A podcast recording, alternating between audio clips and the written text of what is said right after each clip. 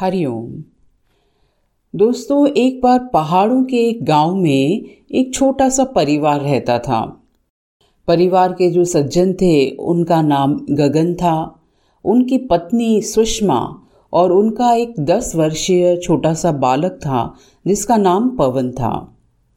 गगन अपने भेड़ और बकरियों को पहाड़ों में ऊपर घास चराने ले जाया करता था। यही उसका काम था।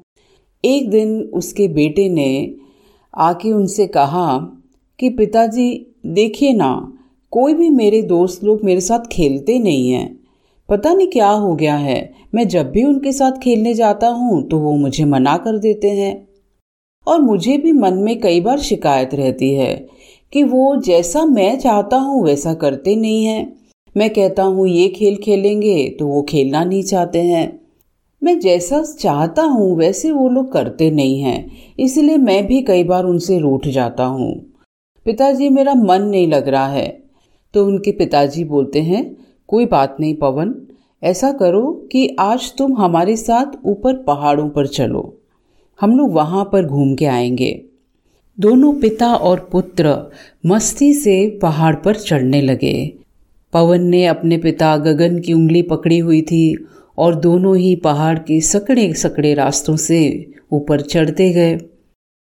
गगन भी पहाड़ों की खूबसूरती देखते हुए मन ही मन भगवान का भजन गुनगुनाने लगता है।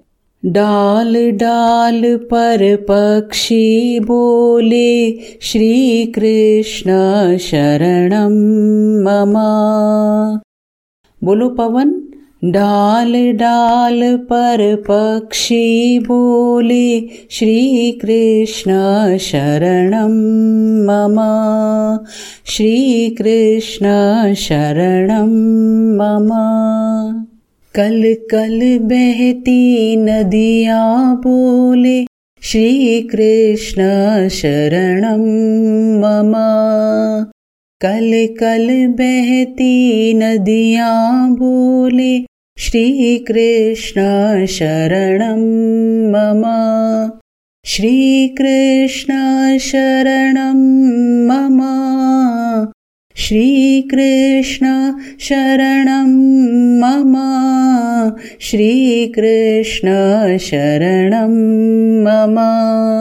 श्रीकृष्ण शरणं मम पवन भी अपने पिता के साथ मस्ती से भजन गुनगुनाता हुआ चढ़ता गया। और धीमे धीमे कैसे दोनों पहाड़ पर चढ़ गए पता ही नहीं चला। जब पहाड़ पर पहुँचे, तब वहाँ पर फिर भेड़ बकरियाँ भी हरी हरी घास दे के उसको खाने में बिज़ी हो गई। तभी पवन ने अपने पिताजी से पूछा, पिताजी, क्या पहाड़ों के उस पार भी कोई रहते हैं? तो गगन ने कहा हाँ बेटा, बिल्कुल रहते हैं। पहाड़ों के उस पार भी गाँव हैं।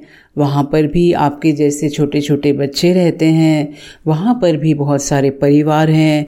वहाँ भी गाय, भेड़, बकरियाँ, ये सब हैं वहाँ पर। तो दोनों ही पिता और पुत्र बातें करने लगे और थोड़ी देर में फिर गगन ने पवन से कहा कि, बेटा तुम थोड़ी देर यहाँ पर खेलो, हमको थोड़ा और आगे जाना है। तुम और आगे चलोगे तो थक जाओगे।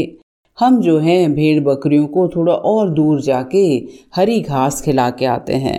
तुम जब तक यहाँ पर अपने आप के साथ खेलो। तो इस प्रकार से पवन खेल रहा था और खेलते खेलते एक बार उसका पैर एक पत्थर में अटक गया और वो ज़ोर से गिर गया। और जैसे ही वो गिरा तो उसके मुँह से एक चीख निकली, आह! और जैसे ही उन्होंने आह बोला तो सामने पर्वतों से एक प्रतिध्वनि आने लगी, आह आह आह! पवन ने पहली बार इस प्रकार का अनुभव किया था कि जैसे ही उसकी आवाज़ निकली तो सामने से भी आवाज़ आने लगी। तो उसके मन में आया कि हो सकता है कि सामने पहाड़ों में जो गाँव के बच्चे हैं, उनकी आवाज़ है। और जैसे ही वो गिरा तो वैसे ही सामने गाँव के बच्चे ने भी उनका मज़ाक उड़ाते हुए आह आह करके उसकी नकल की। तो जहाँ पवन ने ये सोचा तो उसके मन में और भी चिड़चिड़ापन आ गया। वो थोड़ा और गुस्सा हो गया और उसने ज़ोर से पूछा कौन हो तुम? कौन बोल रहा है? और फिर सामने से प्रतिध्वनि आई, कौन हो तुम? कौन हो तुम? कौन बोल रहा है? कौन बोल रहा है? इस प्रकार से सामने से आवाज़ सुन के पवन और भी गुस्सा हो गया। कौन हो तुम? सामने क्यों नहीं आते हो? मेरी नकल क्यों उड़ा रहे हो? तो जहाँ उन्होंने ये कहा तो फिर सामने से आवाज़ आई कौन हो तुम? सामने क्यों नहीं आते हो? मेरी नकल क्यों उड़ा रहे हो? तो पवन वो बहुत ही उदास होके बैठ गया। उसको मन में लगा कि यहाँ पर सामने भी जो गाँव के बच्चे हैं, वो भी उसके साथ खेलना नहीं चाहते हैं, वो भी उसके साथ दोस्ती नहीं करना चाहते हैं, बल्कि उसका मज़ाक उड़ाना चाहते हैं। और वो उदास होके वहाँ बैठ गया। थोड़ी देर बाद उनके पिताजी गगन वहाँ पर आए। तो पवन ने अपने पिताजी को तुरंत ही बताया। बोले, पिताजी, देखिए ना, सामने गाँव के बच्चे वो भी मुझे चिढ़ा रहे हैं। वो भी मेरा मज़ाक उड़ा रहे हैं। जैसे नीचे गाँव के बच्चे मेरे साथ खेलते नहीं हैं, मेरा मज़ाक उड़ाते हैं, वैसे सामने भी बच्चे मेरा मज़ाक उड़ा रहे हैं। मैं जो भी कहता हूँ, वो नकल करके बोलते हैं। गगन ने कहा अच्छा ऐसा हो रहा है? चलो, मैं भी कुछ बोल के देखता हूँ। तो गगन ने ऊँची, लेकिन एक मधुर, प्रेम भरी आवाज़ में वहाँ पर कहा, तुम बहुत अच्छे हो। तो सामने से आवाज़ आई, तुम बहुत अच्छे हो, तुम बहुत अच्छे हो, तुम बहुत अच्छे हो। गगन ने फिर से आवाज़ दी, मैं तुम्हें बहुत प्यार करता हूँ। मैं तुम्हें बहुत प्यार करता हूँ, मैं तुम्हें बहुत प्यार करता हूँ। इस प्रकार बोलते हुए गगन ने पवन को बताया कि देखो बेटा, जो सामने से आवाज़ें आ रही है ना, उसको बोलते हैं प्रतिध्वनि एको गूंज। हम जो भी यहाँ पर बोलेंगे, वैसे ही पहाड़ों से गूंज के आवाज़ वापस लौट आएगी। अगर तुम कहोगे, कौन हो तुम? कौन मुझे चिढ़ा रहा है? तो सामने से वैसी ही आवाज़ आएगी। कौन हो तुम? कौन मुझे चिढ़ा रहा है? और जैसे हमने कहा कि तुम बहुत अच्छे हो तो सामने से क्या आवाज़ आई? तुम बहुत अच्छे हो, तुम बहुत अच्छे हो। बेटा, इसका मतलब समझते हो कि इस दुनिया में हम जैसा व्यवहार करते हैं जैसी दूसरों के प्रति दृष्टि रखते हैं, वैसे ही हमको सामने से प्रतिफल मिलता है।